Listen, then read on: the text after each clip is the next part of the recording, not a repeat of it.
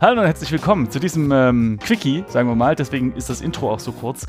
Game Dev Podcast, wir haben uns mal überlegt, hey, es war gerade eine Messe, GDC, und der Marcel war nämlich dort. Hallo Marcel. Hallo Simon. Schön, dass du da bist. Schön, dass du Zeit hast. Schön, dass ich wieder da sein darf. Ja, ich freue mich. Und wir haben uns überlegt, weil ja auch dauernd dieses Feedback kommt, mach doch mal kürzere Folgen. Wir probieren jetzt mal was. Wir quatschen jetzt einfach mal kurz über die GDC. Unsere Erfahrung, vor allem deine Erfahrung, ja, jetzt gerade neu. Und guck mal, dass das so kurz wie möglich ist. Also vielleicht wären es nur 2 Stunden oder so. Ja, schauen wir. Eigentlich können wir jetzt schon wieder aufhören, oder? Genau. GDC ist passiert. Also, und richtig. Nee. Ja, ich war auf der GDC für ein paar Tage beruflich, nicht als Privatperson, und habe gearbeitet. Nicht direkt auf der GDC, also in der Convention, sondern habe ich das Spiel, an dem ich arbeite, Hunt Showdown, promoted auf einem Xbox-Event, also Microsoft-Event. Die haben da so eine Lagerhalle gemietet, ein bisschen abseits von der GDC. Wo ganz viele Spieleentwickler sich so eine Hands-on-Station aufgebaut haben. Also da konnten Journalisten kommen und das Spiel anspielen. Und wir haben unser Spiel Hunt Showdown promoted für die Xbox. Und da saß ich dann den ganzen Tag in dieser Lagerhalle, die von Microsoft natürlich recht hübsch gemacht wurde. Und habe den ganzen Tag mit Journalisten gesprochen und meinen Marketing-Rap von mir gegeben. Okay, also ich stelle mir das gerade so vor. Eine große Halle aus Holz mit Ritzen drin. Sonnenlicht fällt draußen rein. God Rays, weil es innen so staubig ist, weil Lagerhalle und so. Und du als Booth Babe in sexy kurze Hose stehst da und erzählst Leuten, wie Hand geht. Mein Körper hat leider nicht so viel zu bieten, also rein optisch. Das heißt, als Booth Babe oder Man oder was auch immer bin ich nicht geeignet. Es war allerdings wirklich eine Lagerhalle. Es war ein bisschen abseits von der GDC, in so einer Seitenstraße, und es waren alles so unscheinbare Häuser und okay. Rolltore. Und an einem blieben wir dann stehen und meinen so, ja, hier ist das, hier ist doch nur so ein, ja, sieht halt aus wie eine Garage, weißt du, so ein großes Rolltor mit so einer kleinen Tür drin. Oh nein, und du dachtest schon, du kommst da nie wieder raus, oder? Es sah schon ein bisschen shady aus, ja. Es lag schon ein bisschen Müll auf der Straße rum und man hat wirklich gemerkt, dass man jetzt nicht mehr so im feinsten Viertel von San Francisco ist. Allerdings, als die Tür geöffnet wurde und wir reingekommen sind durch die Pforte, hat sich das Bild um 180 Grad gewendet und es war wirklich ein ganz toll, wie man es kennt von modernen Computerfirmen mit Pflanzen und schön indirekt beleuchtet und ganz vielen Snacks und Getränken und netten Menschen. Also es war an sich schon eine schöne Erfahrung. Okay, für alle die jetzt eigentlich gar nicht so richtig wissen, GDC vielleicht noch mal ganz kurz zusammengefasst, ne, ist die Game Developers Conference, die besteht aus verschiedenen Bereichen, für die man auch verschiedene Tickets braucht. Vielleicht kannst du da noch ganz kurz was dazu sagen, wenn du magst, aber für alle, die es so richtig einen In-Depth-Einblick haben wollen, bei The Podclips Folge 208, das ist ein kostenloser Podcast, wo der Ralf Adam auch mit dabei ist und die unterhalten sich auch sehr detailliert über die GDC und der Ralf, der erzählt da auch sehr schön historisch, wie sich die gewandelt hat, weil der war jetzt schon irgendwie 26 Mal dabei und ja, genau, und erzählt auch schöne Anekdoten und so. In dieser Intensität können wir das hier jetzt nicht machen, aber dafür gibt es ja den anderen Podcast. Genau. Wird natürlich in den Shownotes verlinkt. Aber jetzt, Marcel, zu dir. Ja, um es mal kurz zusammenzufassen, also es gibt diesen Expo-Floor, das muss man sich vorstellen wie so eine große Messehalle, wie man es vielleicht von einer Buchmesse oder so kennt. Da haben verschiedene Firmen Stände, an denen sie ihre Produkte vorstellen können. Das Expo-Ticket ist deutlich günstiger als das andere Ticket, das dir Zugang zu den Talks gibt. Das heißt, da gibt es dann dieses Konferenzzentrum auf der anderen Seite, neben dem Expo-Zentrum. Da werden in vielen, vielen verschiedenen großen Hallen teilweise 5 gleichzeitig Talks gehalten, bei denen Leute aus der Industrie über bestimmte Entwicklungen sprechen, Produktion von Spielen und Einblicke geben. Das ist natürlich der besonders interessante Teil, bei dem man als Entwickler viel lernt und tolle Sachen lernt natürlich, nette Menschen kennenlernt. Der ist aber deutlich teurer als der Expo-Pass. Aber es ist im Grunde genommen zweigeteilt. Und ihr wart dann natürlich beim Expo, ne? Also Weder noch. Wir hatten zwar ein Expo-Ticket, wir haben auch uns dort wiederum mit Journalisten getroffen. Allerdings ist es so, dass auf der GDC natürlich sehr, sehr viele Menschen aus der Industrie da sind, unter anderem auch Journalisten. Das heißt, diese Veranstaltung an sich ist der Grund, warum dann sehr viele andere Satellitenveranstaltungen abgehalten werden. Einfach nur dadurch, dass halt eben alle da sind. Man nutzt das sozusagen aus.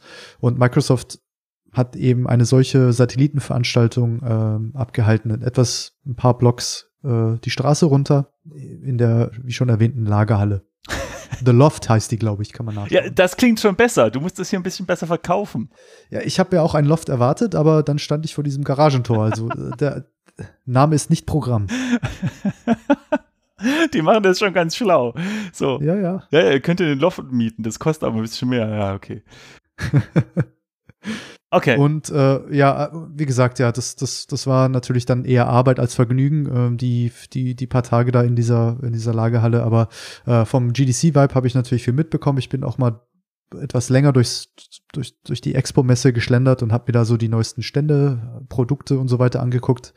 Unter anderem von hier, wie heißt das? Allegorithmic, dieses Alchemy, genau, das habe ich mir angeguckt. Die neueste Version von World Machine, Trailer von Unity, Unreal Engine und so weiter und so fort. Also einfach mal so geguckt, was so die Konkurrenz macht und was es so für coole neue Tools gibt. Für die jetzt nichts mit Alchemy anfangen können, das ist im Grunde genommen die Kopie von Quixel Mixer. Genau. Und wer mit Quixel Mixer nichts anfangen kann, der muss es einfach mal googeln. Ja, genau. Ja.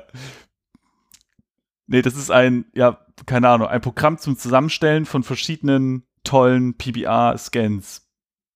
Genau. Ja. Wir hatten ja schon mal eine Folge über die Zukunft der Art Production oder irgendwie sowas. Ich kann mich nicht mehr genau an den Titel erinnern, in dem wir darüber gesprochen haben, dass das sehr viel mehr gescannt wird, sehr viel mehr automatisiert wird. Und Alchemy und Mixer sind zwei Symptome dieser Entwicklung, sage ich jetzt mal. Das heißt, mit ein paar Schieberegler, Knopf drücken und so weiter, kann man sich schon ziemlich coole, realistische Materialien zusammenstellen. Und es wird im Grunde genommen immer einfacher, Content für Spiele zu erstellen. Ja, genau. Ich kann mir schon vorstellen, dass die Quixel-Leute da immer so böse rübergeguckt haben zu den Alchemie-Leuten. So, ey, was macht denn ihr hier? Die habe ich nicht gefunden. Also die haben mit Sicherheit auch irgendwo einen Stand gehabt, aber ich habe sie nicht gefunden. Ach so. Es war ziemlich viel los. Millionen von Nerds, die versammelt sind in dieser Halle. Das kann schon mal eng werden. Stelle ich mir das so vor wie eine Games-Convention, nur ohne laute Musik? Ja, so ähnlich, mit kleineren Ständen. Ja, im weitesten Sinne. Also viele Leute, die mit Badges rumlaufen und es ist halt einfach so die höchste Nerddichte, die man, glaube ich, so finden kann im Land. Zu diesem Zeitpunkt hat sich da versammelt in San Francisco und spricht über ihr liebstes Hobby. Mhm. Ja. Meinst du es mit dem Hobby spielen oder Spiele entwickeln? Beides. Es wird über Spiele gesprochen, sehr viel über Spiele gesprochen, besonders über die eigenen.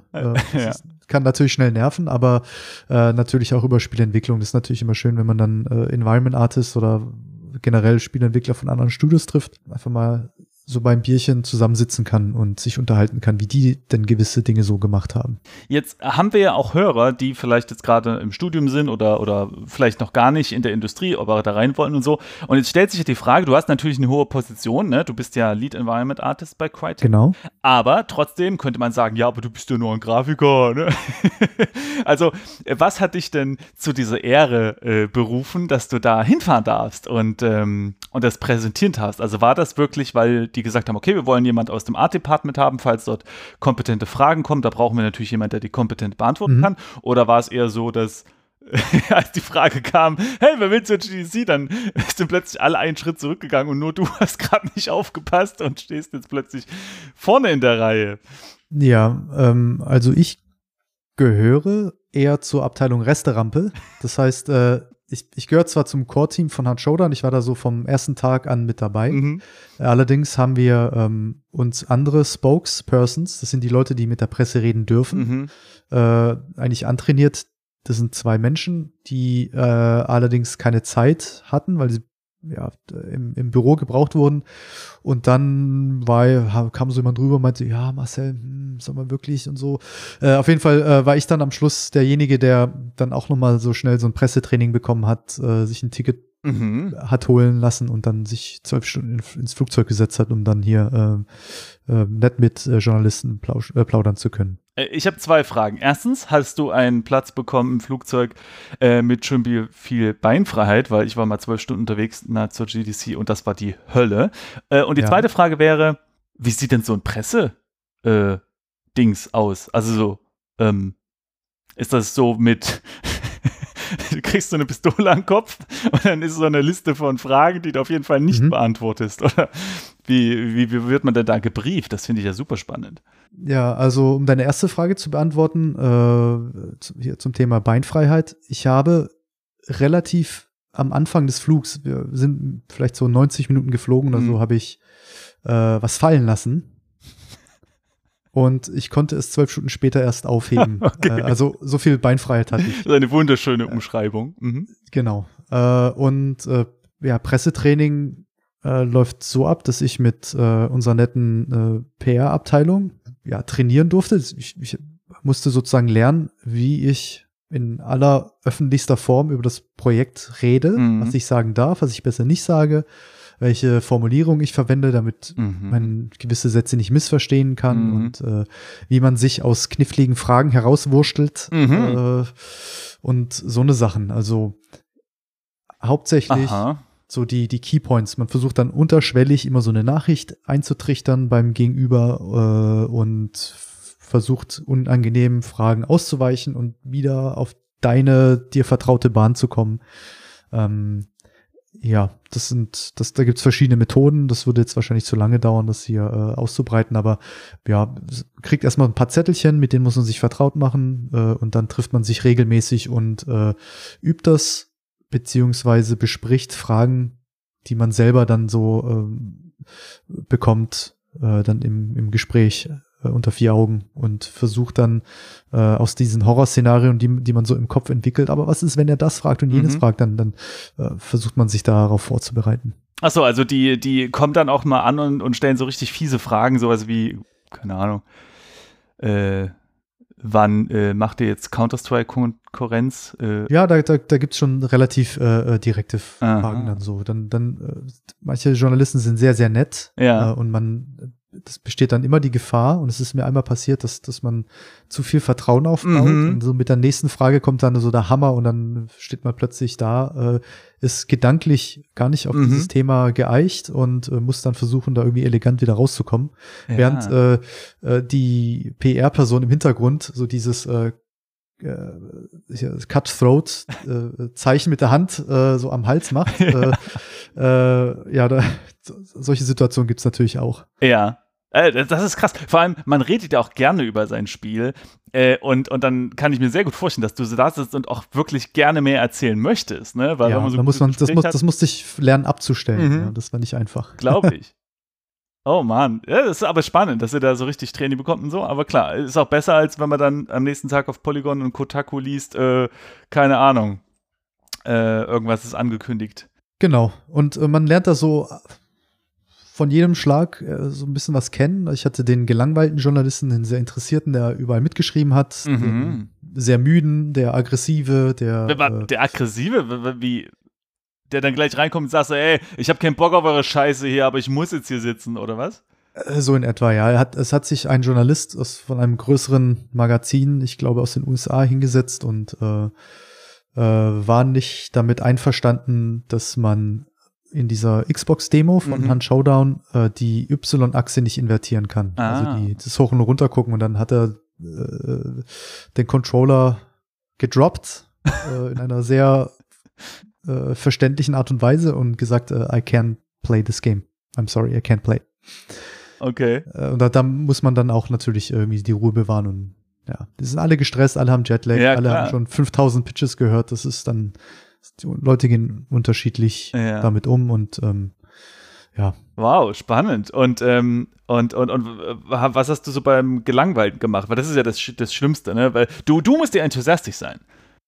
Ja, Das war auch seltsam, also ich hatte es zweimal und beim ersten Mal hat sich schon so eine leichte Überforderung eingestellt, dass man dann so merkt, der Mensch hat so auf Durchzug geschalten. Ich erzähle und zeige und mache und so. Und da, man sieht so, ab und zu gähnt er oder guckt so ins Leere und man muss dann manchmal eine Frage wiederholen. Also man ist dann eigentlich derjenige, der die Fragen stellt und nicht der Journalist. Das passiert dann auch manchmal, dass man so die Leute wieder dazu ermutigen muss, ihren Job zu machen. Aber es gibt eben, aber stell dir mal vor, du arbeitest jetzt für so ein Magazin, du hast schon 5 Stunden lang die Spieleprojekte angeguckt und dann musst du dann sagt dir dein Chef, ja, geh doch mal bitte noch mal hier bei Microsoft vorbei, oh, ich bin total müde und gejetlaggt, ja, jetzt guck doch mal und mach mal hier und schreib mal ein bisschen was und dann interessiert dich das Spiel vielleicht gar nicht, aber du musst, weil der Chef gesagt hat und so, und du hast eigentlich Jetlag und willst viel lieber ins Bett und so, dann ist es natürlich schwer, wir sind ja alle nur Menschen, sich dafür zu begeistern und vielleicht auch mal eine Notiz zu machen oder zwei. Ja, vor allem unterschätzt ihr auch die Wege zwischen den Terminen. Ne? Dadurch, dass es auch so verteilt ist, alleine schon bei der Gamescom, ist das ja alles in einem Messegelände. Aber wenn ich dann hier noch zur Loft muss und dann noch mal rüber zum Expo-Floor und so, und das sind wirklich Blocks an Straßen dazwischen und ich habe nur 20 Minuten dahin zu kommen, da bist du da ja auch noch gestresst. Ja. Also wir haben da keinem Journalisten Vorwurf gemacht. Ja, das sind Extremsituationen und muss man einfach durch. Wir sind sowas gelassen. Und wie viele Termine hast du dann pro Tag gehabt? So 10 Gespräche oder 20 oder also Pitches? Also bei Microsoft war es so ein Tag Vorbereitung, dass so die Hardware läuft, alles gut eingestellt ist und so. Und dann der Tag darauf war dann komplett Programm, also ein voller Arbeitstag. Müssen so 8-9 Stunden gewesen sein. Und dann haben wir uns am Tag darauf dann wiederum vereinzelt mit Journalisten getroffen. Mal in dieser Hotellobby, mal in diesem Café, hier mal bei Starbucks und dann im Expo-Floor irgendwo. Und das ist dann immer unterschiedlich, ja. Mhm. Aber ich meine jetzt an diesem Tag, wo du voll gearbeitet hast, wie viel Präsentation musstest du halten? Ja, also die Leute konnten ja spielen. Ja. Das heißt, es hat alles ein bisschen länger gedauert und die meisten haben vielleicht so im Schnitt 25 Minuten gespielt und ein bisschen dabei reden, Fragen stellen und so, halbe bis 3/4 Stunde pro Person. Kannst du ausdenken, so vielleicht 10 insgesamt. Wir waren zu zweit, habe ich wahrscheinlich 5 gemacht oder so. Also es hält sich in Grenzen. Okay, ja gut, aber trotzdem kann ja jeder mal sich einen Satz ausdenken und den 5-mal vorm Spiegel sagen. Nach dem 2., 3. Mal kommt man sich schon ein bisschen doof vor und irgendwann ist man dann auch gelangweilt. Und das dann immer enthusiastisch rüberzubringen, das ist schon echt nicht einfach. Ja, und man darf ja auch nicht unbedingt wirken wie so ein überambitionierter Autohändler. Also das muss schon alles glaubhaft sein, was man da so erzählt. Ja. Okay. Ja, super. Und aber du hattest ja auch gesagt, du hast da noch ein bisschen Zeit gehabt, dich auch mal umzugucken, ne? So, was es noch so gab. Ganz genau. Und was mich eigentlich so am meisten geflasht hat, auch wenn ich jetzt nicht unbedingt ein großer Fan davon bin, von diesem neuen Medium, das sich da anbahnt, war Google Stadia, dieses Streaming-Ding. Google hat da so zwischen den Hallen auf dem Konferenzzentrum so Computer aufgebaut und mit Beratung und mit Leuten, die da von Google Stadia dahingestellt wurden, die haben das alles erklärt. Da konnte man Assassin's Creed spielen in 4K, Ultra HD, tollste Grafik oder was auch immer. Und das wurde gestreamt, also es gab keinen Rechner dort. Man hat nur einen Fernseher gehabt und einen Controller wurde genommen. Und konnte da in flüssigster Art und Weise dann Assassin's Creed in seiner vollen Pracht spielen. Und das fand ich schon ziemlich beeindruckend. Ich war jetzt kein großer Fan von den Peripheriegeräten. Der Controller ist nicht so ganz mein Fall.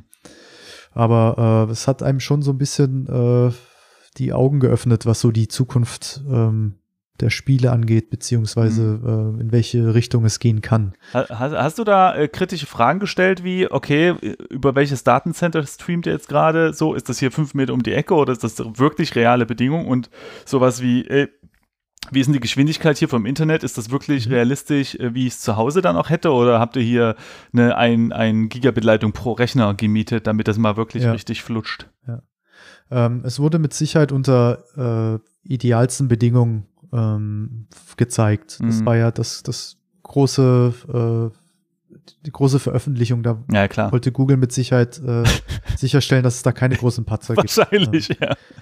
Für Datentransfer wurde, glaube ich, noch diese YouTube-Compression verwendet. Es wird aber an einer besseren gearbeitet, die den Datentransfer beziehungsweise die Daten noch ein bisschen schlanker macht. Mhm.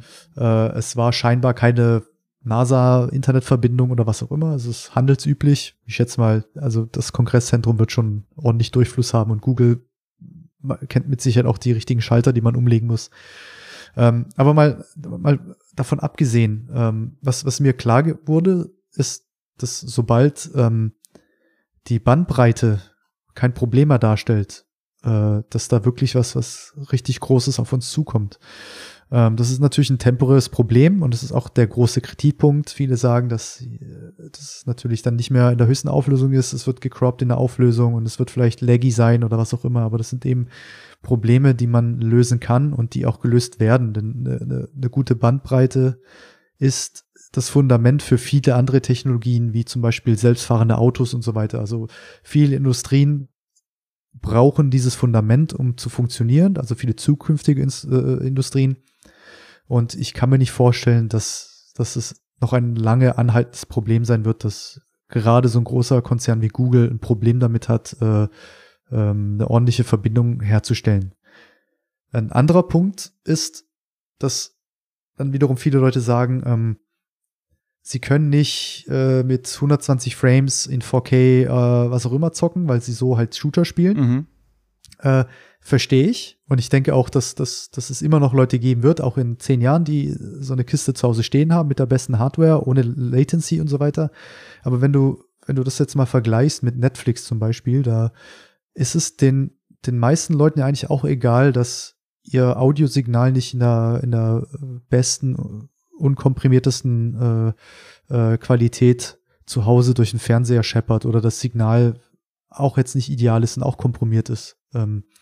Das ist dann, also es gibt da trotzdem immer noch Leute, die so HD Blu-rays kaufen mit dem 7.1 Soundsystem und so weiter. Das ist eigentlich ja nicht relevant, was so den Massenmarkt angeht. Und stell dir vor, wie viel mehr Leute Computerspiele spielen würden, wenn sie sich keinen PC oder eine Konsole kaufen müssten. Jedes Display, das du zu Hause rumstehen hast, ist im Grunde genommen eine potenzielle Konsole. Du loggst dich in deine App ein, so wie du es bei Netflix machst, auf deinem Handy, auf dem iPad, auf deinem Amazon-Stick oder was auch immer und kannst sofort losspielen. Das ist doch eigentlich, macht es doch Sinn, oder? Es klingt so nach dem nächsten logischen Schritt. Ja, weiß ich nicht. Irgendwie. Ich glaube, natürlich stimmt es schon, dass die Hardware ein großes Problem ist, aber ein großes Problem für Spiele ist auch die Steuerung. Und deswegen war die Wii ja so erfolgreich, weil sie gibt's diese Handbewegungssteuerung in die Hand und das kann auch deine Oma spielen. Aber jemand, der neu ist, kann nicht mit Controller spielen, auch nicht mit Maus und Tastatur. Und ein Assassin's Creed wird meine Oma nicht spielen können, einfach nur, weil die Steuerung, egal wie einfach das ist, das Ding zu starten. Mhm. Aber stell dir doch mal vor, also ich gehe mal fest davon aus, dass nicht jeder Spieler wird, aber sobald du diese Grenze, also die Einstiegsgrenze, die Hürde so und so niedrig setzt, werden vielleicht auch wieder viele von deinen ehemaligen Klassenkameraden, vielleicht mit denen du früher gezockt hast, die jetzt seit 15 Jahren kein Computerspiel mehr angefasst haben, weil es einfach zu umständlich war mit der Xbox, mit dem PC und so, die halt irgendwann aufgehört haben als Teenager, dass man die vielleicht wieder zurückgewinnt, beziehungsweise sich vielleicht auch die Art und Weise, wie wir Spiele erstellen, so, dann auf die neue Zielgruppe umschneidern sozusagen. Also Spiele auf dem Handy werden auch gespielt von Leuten, die normalerweise nicht zocken und die werden so designt, dass man sie mit einem Finger spielen kann. Exakt, ja, genau. Ja. Und da kann ich mir auch vorstellen, dass für Streaming auch Veränderungen am Game Design vorgenommen werden. Besonders, ja. Stell dir mal vor, Simon, was passiert, wenn wir alle, also du als Spieleentwickler und ich und Falk und wer auch immer, wir machen jetzt alle Spiele und die kommen jetzt auf eine Streaming-Plattform und wir werden jetzt, also wir drei haben jeweils ein Projekt am Laufen, wir werden jetzt dafür bezahlt, wie lange Leute unser Spiel spielen. Mhm. Was macht das mit Game Design? Was passiert dann sozusagen mit dem Spiel? Werden wir dann anfangen, irgendwelche albernen Mechaniken einzubauen, die uns länger am Spiel halten, was sie so, ja, vermutlich, so richtig, ne? Ich mein, suchten lassen oder das, was Free-to-Play für die Spiele halt getan hat, ne? Dass du dauernd gegen irgendwelche Barrieren läufst oder eben tausende Stunden spielen musst und mit trivialen Aufgaben verbringst, ne? Also irgendwie rumgrindest, bis du eben bezahlst.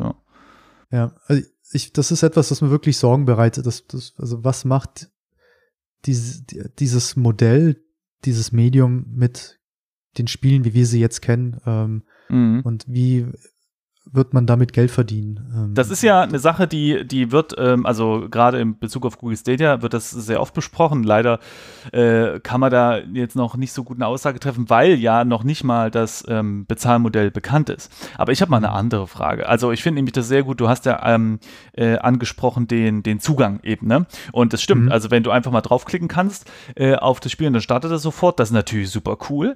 Und da habe ich nämlich folgende Frage. Dieses Streaming ist nichts Neues und ich frage mich, warum jetzt eigentlich alle so darauf abgehen, weil seit OnLive ist das Ding einfach eine alte Hut sozusagen. Das Einzige, was ich hier sehe, ist, abgesehen davon, dass Google eine große Firma ist, die natürlich da ein bisschen mehr Geld reinpumpen kann, ist diese Connection to YouTube und dass du halt mit einem Klick auf einen Link das Spiel starten kannst, direkt im Browser. Dass es im Browser läuft und dass du das so relativ einfach teilen kannst über so einen Link und so. Das sind doch die Sachen, die richtig neu sind. Und alles andere haben wir schon, oder? Ja, und ich stimme dir zu, es gab alles schon mal. OnLive, die Idee an sich ist ja keine neue. Ich glaube aber, dass jedes Produkt nicht nur, also von der Idee her unique sein muss, aber man muss auch dann einen guten Zeitpunkt finden. Und ich würde jetzt einfach mal sagen, dass OnLive einfach zu früh dran war. Ja. Und Google jetzt besseres Timing jetzt einfach hatte oder wer auch immer jetzt kommt mit einer Streaming-Plattform.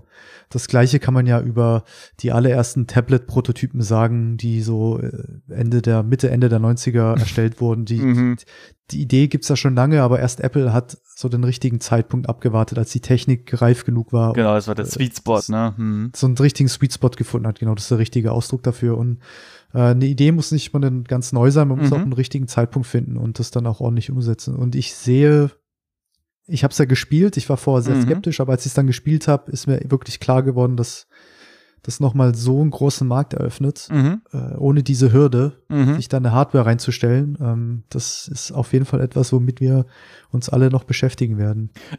Also mal ganz abgesehen von der Hardware, ich bin da sowieso gar nicht so kritisch, weil ich habe das wissen ganz wenige. Es gibt PlayStation Now, das ist ja so eine Streaming-Plattform für PlayStation, aber das kann man auch auf dem PC spielen. Die haben nämlich einen Client für den PC. Den kann man sich installieren, ganz offiziell. Und hat eine 7 Tage Zeit. Man muss, wenn man sich registriert, irgendeinen PayPal-Account oder eine Kreditkarte eingeben. Den kann man aber sofort wieder rausnehmen. Aber dann hat man 7 Tage Zeit, das kostenlos zu testen. Und die Bedienung ist ganz schrecklich. Also man kann nicht nach Spielen suchen. Man muss mit dem Controller in einer alphabetisch geordneten Liste nach irgendwie diesen Spielen sich da durchklicken und so. Es ist wirklich schlimm. Ja, das klingt nach Sony, ja. Genau, aber man kann dann eben dort was auswählen und sofort spielen. Und da habe ich auch gemerkt, hey, das ist so toll. So, oh, God of War, cool. Also die hat nicht das Neueste, sondern die alten 3. Oder 4, es gab ja noch ein 4. Naja, auf jeden Fall konnte man super schnell reinspielen. Und ich habe Journey gespielt. Und ich muss sagen, gerade für ein Spiel wie Journey, ne, was jetzt nicht auf Reflexe abzielt, war das völlig okay. Die Qualität war nicht so toll, also Kompressionsartefakte und auch nur in 720. Aber es war für diese, hey, ich klicke drauf und kann sofort spielen, eine ganz coole Erfahrung. Und daher bin ich da so ganz offen, ja. Und wenn die Verbindungen ein bisschen besser werden und die Kompressionsalgorithmen, dann ist das ganz gut. Und am Anfang kann ich mir auch ein Modell vorstellen, ein Hybridmodell, ja, dass du irgendwie ein Spiel kaufst und dann kannst du sofort streamen, während das Ding im Hintergrund runterlädt. Und wenn es dann fertig ist, dann spielst du eben über deinen PC, wenn du möchtest, ja, weil da eben die Qualität dann besser ist oder die Performance besser oder irgendwas, ne? Also ich bin da auf jeden Fall auch also positiv gestimmt auf die Zukunft, zumindest als Spieler. Und ich habe große Hoffnung, dass das die quasi Demos wiederbeleben wird, im Sinne von, die Demo ist jetzt das richtige Spiel. Aber du kannst es halt einfach schnell mal anspielen und wenn du möchtest, dann, naja, ich nehme mal an, dass du das dann, genau wie es bei den Filmplattformen auch ist, außer jetzt Netflix, aber bei Amazon kannst du ja sowohl ein Kontingent an Filmen sofort gucken oder du kannst es dir halt digital kaufen. Ich nehme an, so werden sie das da auch machen, dass du dann. Ja, also ich bin skeptisch, ich habe ein bisschen Angst. Ich vor dieser Unsicherheit des Finanzierungsmodells, also ich persönlich, weil ich erstmal verstehen muss, wie jemand Geld verdienen kann. Also kann man mit einem Journey überhaupt noch in einer Streaming-Umgebung Geld verdienen? Mhm. Das ist erstmal eine Frage, die man beantworten muss. Und wenn nein, was bedeutet das für uns Entwickler? Es gibt da mittlerweile schon gerade so im Free-to-Play-Segment schon Methoden, bei denen Spieler manipuliert werden, psychologisch, um gewisse Dinge zu tun und so. Das kann man ja dann noch mal auf die Spitze treiben in so einer Streaming-Umgebung, wenn man die Leute noch länger binden möchte. Nicht nur über In-App-Purchases, sondern vielleicht auch zeitlich, weil man ja um Zeit konkurriert sozusagen in so einer Umgebung. Und irgendwie rückt da das Geschäftsmodell eher in den Vordergrund und das Spiel in den Hintergrund, weil man Dinge in einer bestimmten Art und Weise machen muss, um Geld zu verdienen. Also einfach, ich vermute mal, das wird die Zeit sein. Ich weiß nicht, wie man sonst anders Klicks, keine Ahnung. Naja, wird sich herausstellen, davor habe ich so ein bisschen Bammel, aber für den Konsumenten ist es der nächste logische Schritt. Es macht einfach Sinn. Es funktioniert schon für Musik, es funktioniert schon für TV und Film.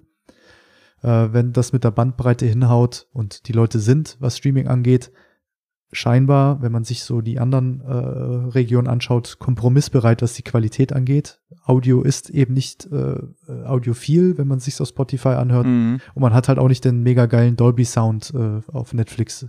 Und keiner scheint ein großes Problem damit zu haben, bis auf natürlich die Leute, die es wirklich ernst nehmen. Und ich glaube nicht, dass es bei Spielen groß anders sein wird.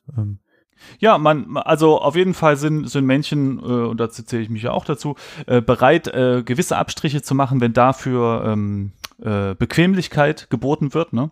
Und solange und da sind wir wieder bei diesem Sweet Spot, ne? Ein bisschen mehr Lag oder ein bisschen weniger gute Qualität, wenn dafür das super bequem ist, werden wahrscheinlich die meisten Leute akzeptieren, ne? Und dann gibt es natürlich noch eine gewisse Oberklasse, die sagt, nein, ich höre meine Musik nur auf Kristallschallplatten, aber das ist dann eben so, ist ja auch okay.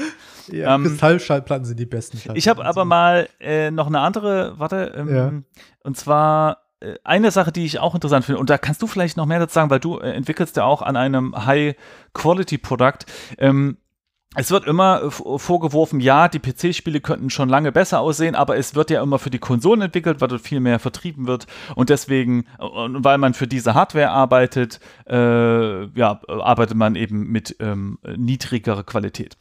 Jetzt kommt Google und sagt, pass mal auf, du hast hier 50 Milliarden Teraflops, du kannst im Grunde machen, was du willst. Wir schalten einfach noch eine extra Serverfarm ein für dein Spiel. Ja. Jetzt ist es aber so, nur auf eine Plattform zu denken als Entwickler ist, glaube ich, nicht so smart. Weil gerade als Entwickler musst du ja irgendwie gucken, dass du sagst, okay, ich gehe auf Steam und wenn es geht auf Nintendo Switch und wenn ich Glück habe, sogar noch auf PlayStation und Xbox, also so weit spreaden, wie es nur geht. Das heißt, du wirst vielleicht, wenn Google sagt, ja, du kannst bei uns Liquid-Simulation farmen, die wird auf keiner anderen Plattform laufen, aber wenn das, mach ruhig. Und dann stell dir vor, du entwickelst ein Spiel, wo ein Gameplay-Element dieses Liquid-Simulation in irgendeiner Form ist. Dann wird das Ding wahrscheinlich auf keiner anderen Hardware laufen.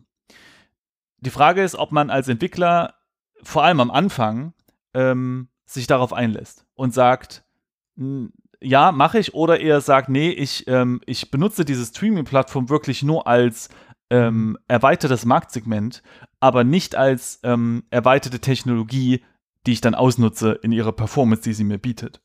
Ja. Schwer zu sagen.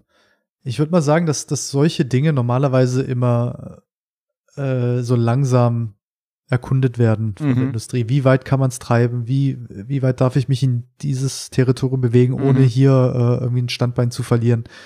Und es hängt mit Sicherheit auch davon ab, wie stark dieser Neumarkt sein wird und wie viel Geld man sich damit verdienen lässt. Wenn es sehr viel ist, ist man mit Sicherheit bereit, in anderen Bereichen größere Kompromisse einzugehen und vielleicht auf Umsätze zu verzichten. Am Anfang wird wahrscheinlich jeder auf Nummer sicher gehen und Multiplattform-Produkte entwickeln, nur um sicher zu gehen. Das ist halt auch, weiß nicht, auf dem PC und auf der Xbox, also auf diesen klassischen Retail-Plattformen funktioniert. Und dann kommt das Streaming noch dazu und so nach verschieben sich vielleicht so die Verhältnisse und irgendwann wenn es ganz blöd läuft, gibt es Spiele, die vielleicht ausschließlich für die Streaming-Plattform entwickelt werden. Also ganz blöd im Sinne, also für die Leute, die halt jetzt so eher so Retail-Spiele mögen. Ja. Aber ich muss sagen, also aus Spielersicht, ich freue mich drauf. Ich habe erst teilweise auch als Entwicklersicht, ich brauchte letztens einen Effekt von dem neuen Doom-Spiel, das wollte ich mir angucken. Und was habe ich gemacht? Ich habe mir 50 GB Doom runtergeladen, bin 2 Minuten im Spiel rumgelaufen, habe einen kurzen Video gemacht von dem Effekt und habe es wieder deinstalliert. Das ganze Ding hat irgendwie 1 Stunde gedauert, runterzuladen oder so. Und da freue ich mich schon auf die Streaming-Plattform, kann ich schnell mal reinklicken, gucken, zack, bumm. Die Frage ist halt, kannst du deine Rips noch machen über Stream? Wahrscheinlich nicht, oder? Das läuft ja nicht mehr über deine Grafikkarte. Ich habe den Bildschirm aufgenommen. Ah, okay. Ich dachte, du hast wieder irgendwelche Polygone gecaptured oder so. Stimmt, nee, das geht dann. Oh, stimmt, jetzt wo du das sagst. Oh, Streaming, voll mies. Man kann das natürlich dann gar nicht mehr so gut investigieren, indem man mal guckt, wie das ganze Ding gerendert wird und sowas. Das stimmt. Ja, Modding ist ja so raus wahrscheinlich, ne? Es sei denn, sie bieten da eigene Geschichten an. Aber, ja, stimmt, jetzt wurde es. Wie gesagt, also, wer modden will, wird weiter modden. PC wird nicht aussterben, aber, wie gesagt, der große Markt wird wahrscheinlich eher im Streaming zu finden sein als ja, natürlich, ja. Am PC, Windows-PC oder was auch immer. Genau, ich meine, einfach Sinn, ja. Der einzige Zeitpunkt, wenn ich noch mal eine DVD benutze, ist der Zeit, wenn mal das Internet ausfällt und dann was machst du mit der DVD? Wir uns angucken und denken, was machen wir jetzt? Und dann, okay, wir können Film gucken, okay, gut, was haben wir denn? Okay, wir haben 10 DVDs, die haben wir schon alle, das letzte Mal, als das Internet ausgefallen ist, 3-mal geguckt jeweils.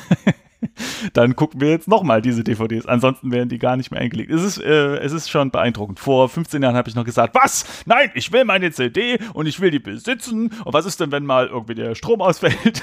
Dann was ich auch als Entwicklung total lustig finde, habe ich so im Büro so aufgeschnappt. Erinnerst du dich noch, als wir auf der GA waren und Steam erschien? Ja. Und dann meinte jeder, das ist doch voll scheiße, ich möchte in meinem Cut meine Pappschachtel im Regal stehen haben. Ja. Und heute sagen alle irgendwie so, ich möchte mein Spiel in meiner Steam-Library haben und nicht irgendwie einfach nur, ich möchte es besitzen in digitaler Form und es nicht einfach nur streamen. Also man sieht, dass es einfach nur eine Frage der Zeit ist, bis sich diese festgesetzten Meinungen aufwässern und dann einfach mit der nachkommenden Generation dann sich verschieben. Ja. Und wir sind so manipulierbar. Wir werden die Old Grumpy Man sein, die noch den 90er Jahren hinterher weinen, als wir noch hier Unreal und Deus Ex und Half-Life 1 gespielt haben und so. Und da war noch alles besser und cooler und schöner. Und irgendwann wird keiner mehr auf uns hören. Das ist einfach so.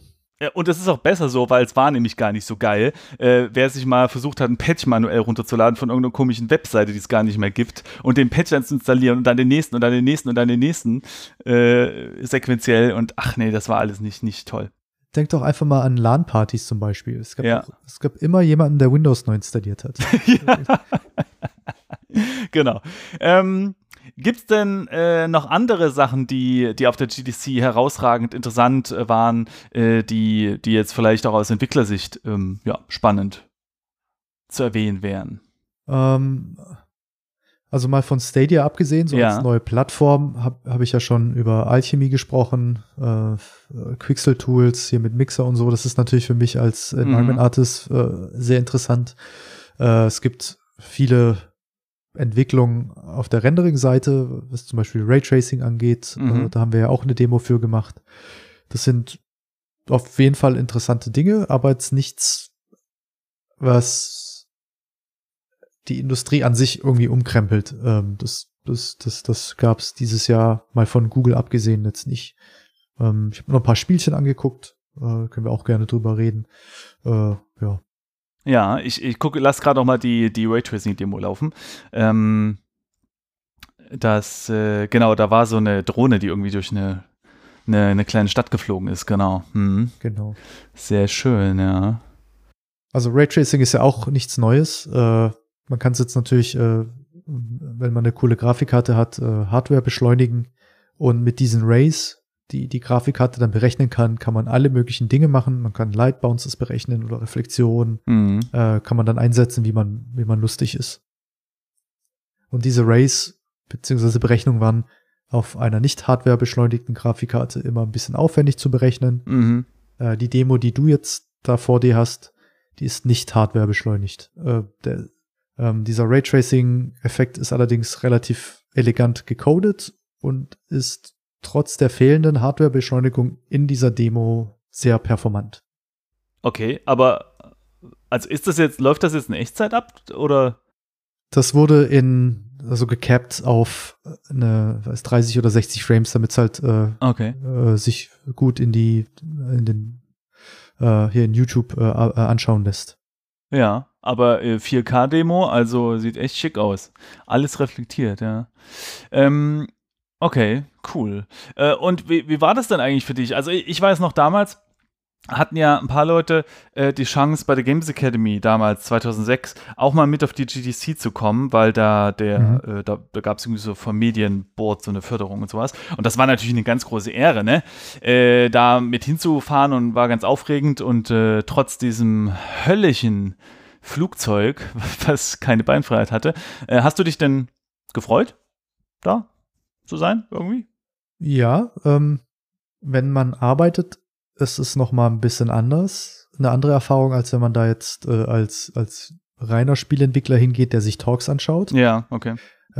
Das Schöne an diesem Konferenzcenter ist, wenn man die Zeit hat, sich Talks anzuschauen, ist dann wirklich normalerweise als Entwickler im Büro vor seinem Schreibtisch sitzt, mit anderen Leuten natürlich und am Spiel arbeitet, aber man verliert immer so den Blick fürs große Ganze, also was die Industrie an sich so macht. Mhm. Und fokussiert sich immer sehr auf sein Projekt, so fast schon mit Scheuklappen. Und jedes Mal, wenn ich so auf der GDC bin und mir so die Talks angeschaut habe und mit Leuten gesprochen habe, habe ich immer so ein erfrischendes Gefühl gehabt, dass ich Teil von dieser coolen Community bin, und man hat so über seinen eigenen Tellerrand endlich mal hinausschauen können, und man hat über alles reden, sprechen, diskutieren können. Das ist immer ein schönes Gefühl, dass man so unter sich ist, außerhalb seiner vier Wände sozusagen des Büros. Mhm. Das hatte ich dieses Jahr nicht, aus den schon besagten Gründen. Ich bin zum Arbeiten dort gewesen und nicht zum Talks angucken. Es hat auch Spaß gemacht, mit den Journalisten zu reden. Mhm. Weil ich habe sehr lange an diesem Projekt gearbeitet, und man möchte natürlich auch, dass es gut ankommt, und die einfach so positive Reaktionen zu sehen sind, ist dann natürlich immer ein schönes Gefühl. Mhm.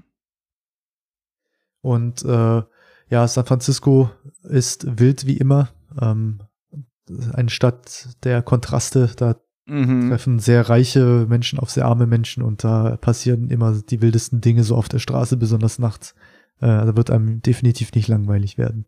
Ich habe da Storys gehört, das ist echt krass. Also von jedem GDC-Bericht, den ich gesehen habe, ist das auch ein Thema, dass es, ja, also genau das, was du gesagt hast, dass es teilweise sogar beängstigend ist, je nachdem, in welchem Viertel du da auch wohnst, im Hotel und so. Und ich habe jetzt mal wieder Art Café gehört, und ich glaube, das war eine ältere Episode, aber da haben sie sich auch noch mal über San Francisco unterhalten. Ich glaube, das war die Episode 82 mit dem Blender-Guru. Und da ging es auch noch mal um San Francisco. Und da haben sie genau das auch erzählt, ja, dass es krass ist, dass du wirklich und dass du einen Block weiter gehst, eine Ecke weiter, und dann bist du von fancy Viertel sofort in irgendwie einer Gegend, wo du sagst, oh, ich glaube, ich drehe lieber um. Ja, ich habe relativ, also das Viertel, das bekannte Viertel, in dem viele Drogenabhängige und Obdachlose so abhängen, heißt Tenderloin. Mhm. Und unser Hotel schließt direkt an diesem Viertel an. Und das ist aber auch nicht unüblich. Da ist auch direkt das Hilton-Hotel, wo die teuren Gäste dann absteigen. Und wenn du da mal in der Kneipe willst, musst du da vielleicht mal so ein paar Straßen da so durchlaufen. Und dann siehst du dann, also wie ein Kingpin in diesem Computerspiel aus den späten 90ern, brennende Mülltonnen oder Zeltlager auf dem Bürgersteig und Leute, die sich streiten und Crack rauchen und Crystal Meth nehmen und Mülltonnen umkippen, kicken und aber manchmal auch ganz friedlich einfach da so nach Geld fragen oder so. Also es ist auf jeden Fall ein starker Kontrast, und den kenne ich so hier aus Europa nicht in der Form. Ist, glaube ich, aber auch selbst in den USA ziemlich einzigartig. Ja, das Problem ist, dass du hast dort riesige Firmen wie Google, und Apple und so, ne? Und die stellen sich sehr gut bezahlte Leute ein. So gut bezahlt, dass nach diesem Podcast da, dass du mit einem Jahresgehalt von 200.000 schon eher zur Mittelschicht gehörst oder so leicht nach unten auch schon. Und dementsprechend sind die Mieten extrem hoch und die ganzen Lebenserhaltungskosten. Und das bedeutet dann, dass diese Leute, die sich das nicht leisten können, zum Beispiel, keine Ahnung, in so einer Firma zu putzen oder sowas, die zelten dann auf der Straße irgendwo. Ja, es ist, ich habe nicht die Möglichkeit gehabt, mit den Menschen zu sprechen. Ich weiß auch sehr wenig darüber, deshalb halte ich mich da ein bisschen zurück, bevor ich da irgendwie irgendeinen Blödsinn erzähle. Es ist nur so eine Wahrnehmung gewesen. Also da ist auf jeden Fall ein sehr starker Kontrast, der ist nicht zu übersehen. Und ist definitiv immer etwas, was man so zurücknimmt als Erinnerung, wenn man auf der GDC war. Ja. Ich habe damals nur sehr verschwommene Erinnerungen tatsächlich. Ich war ja in San Jose, war die damals noch, die GDC 2006. Und eine lustige... naja, also zumindest für uns war es lustig. Einen von uns ging es nicht so gut. Und wir haben dann Pommes gegessen und Amerika, ne, No-Bullshit-Land, da gibt es natürlich Pommes mit Käseüberbacken und ohne Schnickschnack, ne, alles drauf, was geht. Und ihm ging es aber schon vorher nicht so gut und dieser ganze Käsegeruch und so, der war auch nicht so ganz so toll. Und dann spürte er, wie es ihm, naja, schlecht wurde, ja, und das Restaurant war so L-förmig. Ja. Und dann musste er kurz aufstehen und ist davon ausgegangen, dass hinter diesem L, also was wir nicht einsehen konnten, da halt die Toiletten sind, um sich da kurz mal zu erleichtern. Und einer von uns ist noch mit hinterhergelaufen. Blöderweise haben sie da festgestellt, da war überhaupt keine Toilette.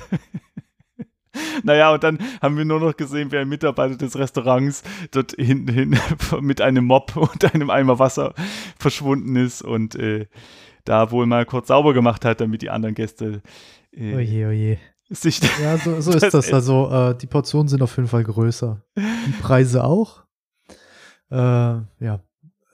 San Jose ist interessant, wusste ich gar nicht. Ich dachte, die wäre immer in San Francisco gewesen, die GDC. Nee, die war mal woanders. Ich weiß gar nicht genau, warum oder ob sie dort erst immer war und dann erst nach San Francisco gewechselt ist, aber ich habe auch Gerüchte gehört in einem anderen Podcast, was war das nochmal, habe ich jetzt vergessen, wo sie darüber gesprochen haben, dass es Gerüchte gibt, dass sie jetzt auch wiederum eine andere Stadt suchen, weil einfach die ganzen, also sowohl diese Kontraste in der Stadt teilweise so gravierend sind, dass manche Leute sich einfach nicht mehr sicher fühlen. Ah, hier, das war der Butterscotch Podcast. Verlinke Aha. ich in den Shownotes. Den mag ich. Ja, das ist ja super. Ich gern. Das würde mich auf jeden Fall mal interessieren, ja. Genau, und außerdem, weil es einfach so teuer ist. Also, und befreundete Entwickler von mir, die waren auch da und die meinten so, naja, selbst wenn dir der Flug bezahlt wird, so alleine dieses Essen, ne, wenn du jetzt nicht halt der gut verdiente Entwickler bist, so, wenn du eher so im Indie-Bereich unterwegs bist, allein das Essen so jeden Tag da, das ist schon 3 Mahlzeiten. Dreimal, also wenn du sehr, sehr sparsam bist und in den Supermarkt gehst und dir so einen Wrap kaufst oder so. Ja, okay. Das kostet $7-8. So Da wirst nicht lange satt, aber meistens willst du auch socialisen, da gehst du mal ein Bierchen mittrinken und dann isst du da vielleicht irgendwie einen Burger oder so. Da wirst du pro Mahlzeit schnell mal $40-50 los. Das ist echt nicht zu unterschätzen. Das habe ich auch gehört. Also $50 war auch so eine Hausmarke, die mir auch angetragen wurde, ja. Krass. Ja, und für die Leute, die sich das nicht leisten können, da hinzufahren, gibt es ja immer noch das GDC Vault. Das ist so eine Medienbibliothek, in der alle Talks der letzten Jahre festgehalten werden. Und eigentlich gibt es keinen wirklichen Grund, außer man muss Leute treffen vor Ort, da auf die GDC zu fahren. Ja. Nur für die Talks, weil die sind alle total gut aufbereitet, in einer super Qualität. Man kann pausieren, sich Notizen machen. Screenshots machen und so, das ist natürlich sehr viel komfortabler. Und dieser horrende Preis von, ich weiß nicht, ich glaube, so ein Konferenzticket kostet an die $2.000, das ist natürlich nicht zu rechtfertigen. Genau, also man muss dazu sagen, man kriegt dann ein Jahr Zugang zu dieser Vault, wenn man dieses Ticket sowieso schon hat. Das ist natürlich dann nett, aber das ist eine Erkenntnis, die ich ganz allgemein von so ziemlich jeder Konferenz bisher so gehört habe, dass, also vor allem größeren, auch Chaos Computer Kongress am Ende des Jahres immer, dass es sich eigentlich nicht lohnt, wegen diesen Talks hinzugehen, weil die kann man besser zu Hause gucken. Vor allem sind die dann auch schon so ein bisschen vorsortiert, man kann sich die besten raussuchen und die ganz entspannt zu Hause mitbekommen. Aber was halt immer schön ist, ist, mit den Leuten sich zu unterhalten. Und vor allem gibt es dann ja auch interessante Zufallsbegegnungen. Ne? Ich war zum Beispiel ein großer Larian Studios Fan, weil ich das erste Divine Divinity sehr gerne gespielt habe. Und damals war es so, dass gab so große Gänge auf der GDC. Und in diesen großen Gängen waren große runde Tische. Das war ganz schön. Und da konntest du dich einfach hinsetzen mit irgendwie. Und dann weiß ich noch, dass sich einer von unserer Gruppe mit zwei Programmierern unterhalten habe und plötzlich sagen die, we are working at Larian Studios, und da ist mir fast mein Sandwich aus der Hand gefallen. Ich so, what? Und da musste ich natürlich sofort mal fragen, was, oh, hier, toll, oh, erzählt mal. Und das war natürlich super spannend, ne? Ja, wenn man so, manchmal trifft man so seine Ikonen und ja. Es flippt man so vom selbstbewussten Entwickler zum absoluten Fanboy in kürzester Zeit und kann man auch nichts dagegen tun. Das ist halt einfach so. Ja, und vor allem, weißt du, was krass ist? Ich schick dir gerade mal, kennst du Ben Cloward? Skype oder hier? Ich schicke das mal auf Skype. So. Wenn du die Webseite siehst, wirst du die wahrscheinlich wiedererkennen. Die haben wir nämlich. Ach, klar, natürlich, ja. Genau, so. Mhm. Pass auf. Ich sitze in irgendeinem Vortrag, da ging es um. Genau, das war von. Genau, das ist ganz spannend eigentlich. Das ist von Nvidia. Und dieser Nvidia-Typ hat verschiedene coole Sachen erzählt. Und eine dieser Sachen war, dass er gezeigt hat, wie man MipMaps einfärbt, sodass die Objekte, wenn sie nach hinten in der Szene geschoben werden, wirken, wie als würden sie in Nebel verschwinden. Kenne ich noch, ja. Genau. Das haben sie ja in dieses Nvidia Normal Map Tool direkt auch eingebaut. Aber dieses Wissen habe ich von diesem Vortrag mitgenommen und bis heute begleitet mich das so. Und ich mache gerade einen kleinen Artikel, wo ich das auch nochmal aufgreife und so. Und dieses Wissen haben wir dann auch in dem Games Academy Projekt ein bisschen angewendet, um Totalreflexion im Wasser zu faken, wo die MipMaps hinten ein bisschen mehr opak waren als die vorne und dass vorne man ein bisschen mehr ins Wasser gucken kann. So. Also das war, so eine Sache nimmt man dann teilweise mit und behält sie auch für immer. Und dann sitze ich da und neben mir setzt sich ein Männchen und guckt so und quatscht mich plötzlich an. So, hey, what are you doing? So. Und wir unterhalten uns und ich weiß nicht, ich war super beeindruckt, weil ich hatte mein kleines Papierportfolio mit, ja, ausgedruckt, wie so ein kleiner Lulli und zeige ihm dann so meine Bilder. Und was macht er? Er holt eine PlayStation Portable raus, glaube ich, war das, die PSP, und zeigt mir das in Demo-Reel, ne? Und ich so, okay, krass. Und das war Ben Cloward. Das war dieser Typ und das habe ich erst später gecheckt, weil ich ihr dann seine Visitenkarte natürlich bekommen habe, ne? Und dann habe ich dann zu Hause geguckt und ich so, was? Das ist der, von dem haben wir doch die Tutorials immer angeguckt. Mann. Ja, das ist, ich mag das auch immer total, wenn man die Menschen dann kennenlernt. Manchmal ist es besser, wenn man seine Idole nicht kennenlernt. Das stimmt. Sind oft Idioten dabei. Ja. Aber es ist auf jeden Fall immer ein interessantes Erlebnis, an das man sich erinnert. Und im Falle von Ben, das war super, super nett. Und so eine Zufallsbegegnung sind natürlich toll. Auch eine Sache, die mir in Erinnerung geblieben ist, irgendwann, da ist ja viel Trubel, man ist müde, Jetlag und so, und irgendwann hörst du so Geigengespiel und dann gehst du da um eine Ecke und da sitzt eine Frau, die Geige spielt und ihre CD verkauft. Das war sehr, sehr, sehr, sehr angenehm. Die saß da einfach auf diesem Teppichboden für diesen weiten Floren. Das war sehr schön. Der GDC. Auf der GDC, genau. Also, ja, dann haben sich die Zeiten definitiv geändert, weil für so einen kostbaren Platz auf dem GDC-Floor musst du mittlerweile ziemlich viel Kohle bezahlen. Nee, ich meine mit Floor wirklich den Floor. Also den Teppich-Floor zwischen den verschiedenen. Ich meine auch den Teppich zwischen den Konferenzräumen. Ja, okay. Da haben große Firmen sich Stände angemietet und verkaufen da alles Mögliche. Von Grafiktabletts bis Ubisoft hat den großen Stand, Google hatte diesen Teppichplatz mit Stadia, also der wird mittlerweile richtig vermarktet, damit wird Geld gemacht. Ja. Heute könnte da, glaube ich, keiner mehr Geige spielen, dann wirst du mit dem Arschtritt hinausbefördert, glaube ich. Ich habe den Game Dev Unchained Podcast zur GDC gehört und die haben erzählt, dass normalerweise ist dieser Platz, wo Google war, Normalerweise ist dieser Platz für Entwickler. Also da sind halt dann irgendwie Tische und Stühle und so, und du kannst dich hinsetzen und ein bisschen chillen und dich verabreden. Und dieses Mal war es halt so, nee, sorry, Google hat das alles gemietet. Böse Google, böse. Ja, es gab jetzt eine sehr viel kleinere Indie-Ecke als in den letzten Jahren. Und das war natürlich schade. Es waren, ich glaube, ich habe nur 5 oder 6 kleine Game Stations gesehen, auf denen Indie-Entwickler ihre Spiele vorgestellt haben, die alle sehr, sehr, sehr cool waren. Aber ja, Google hat und Ubisoft hatte auch einen Riesenstand, haben da natürlich sehr viel Platz für sich beansprucht. Ubisoft, eine kleine Anekdote, hat eigentlich alles richtig gemacht. Die suchen gerade sehr viele Leute. Also sie hiren wie verrückt. Meinst du jetzt in Bezug auf Amerika oder auch Deutschland? Weißt du? Generell die Firma, glaube ich. Und was macht man, wenn man Spieleentwickler braucht? Na klar, man geht auf die Spieleentwicklermesse, auf die GDC. Da sind ja sowieso alle. Ja. Und statt sich teure Werbung auf dem GDC-Gelände zu kaufen, haben sie sich so einen Bus gemietet, weißt du, wie so ein Doppeldecker-Touristenbus, so ein roter, mit so einem Glasdach, und haben an die Seite ein immens großes Display geklebt, das im Grunde genommen die gleiche Fläche hatte wie die Seite des Busses. Und da lief auf diesem Bildschirm die Stellenangebote durch. Hallo Ubisoft, we are hiring. Und dann gab es diese ganzen Positionen, die haben das direkt vor das Kongresszentrum gestellt. Das heißt, wenn du rein oder raus wolltest, bist du an dieser Ubisoft-Werbung nicht vorbeigekommen. Ja. Genial. Und haben mit Sicherheit deutlich weniger bezahlt, als sie es getan hätten, wenn sie da im Flur irgendwelche Poster aufgehängt hätten. Sehr diese schlauen Leute. Ja, das haben sie sich vom Brexit abgeguckt, als sie damals diese Lüge über wie viel Geld angeblich England nach Europa bezahlt und dass sie das doch in das Krankensystem stecken wollen. Das haben sie nämlich auch auf den Bus geschrieben.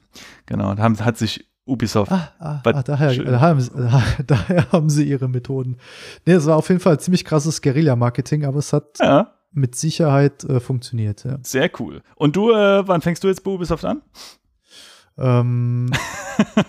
Ich werde weiter fleißig an Hunt Showdown arbeiten, natürlich. Sehr gut. Da kann man auch gleich mal Werbung machen. Ihr habt heute angekündigt den neuen Monsterboss, ne? Den Assassin habe ich heute gesehen. Das ist der Assassin und das ist der dritte Boss im Bunde und ist natürlich ein sehr cooler Boss, der sehr viel Spaß macht. Und der wird bald nicht nur als Trailer zu sehen sein, sondern auch im Spiel. Sehr cool. Da kann ich, glaube ich, jetzt noch kein Datum sagen, aber nicht mehr lange. Sehr gut, ja. Er sieht cool aus, besteht aus Insekten oder so, sehr scary. Ja, ist der setzt sich aus Insekten zusammen und kann seine Gestalt verändern im weitesten Sinne, weil Insekten ja wie viele kleine Nanoroboter sich auch zu größeren Formen zusammenschließen können und so weiter. Genau, da ist mein VFX-Auge natürlich sofort, hat sich die Braue gelupft und gedacht so, Der besteht zu einem sehr großen Prozentteil aus Partikeleffekten, der Boss, genau. Den hat der liebe Victor gemacht, der ist bei uns FX-Artist und der hat sich das ein oder andere schon ergraute Haar ausgerupft bei diesem Boss. Das war nicht ganz so einfach. Na, das glaube ich. Sehr schön. Okay, also liebe Leute, dann würde ich sagen, spielt schön Hunt Showdown, guckt euch das an.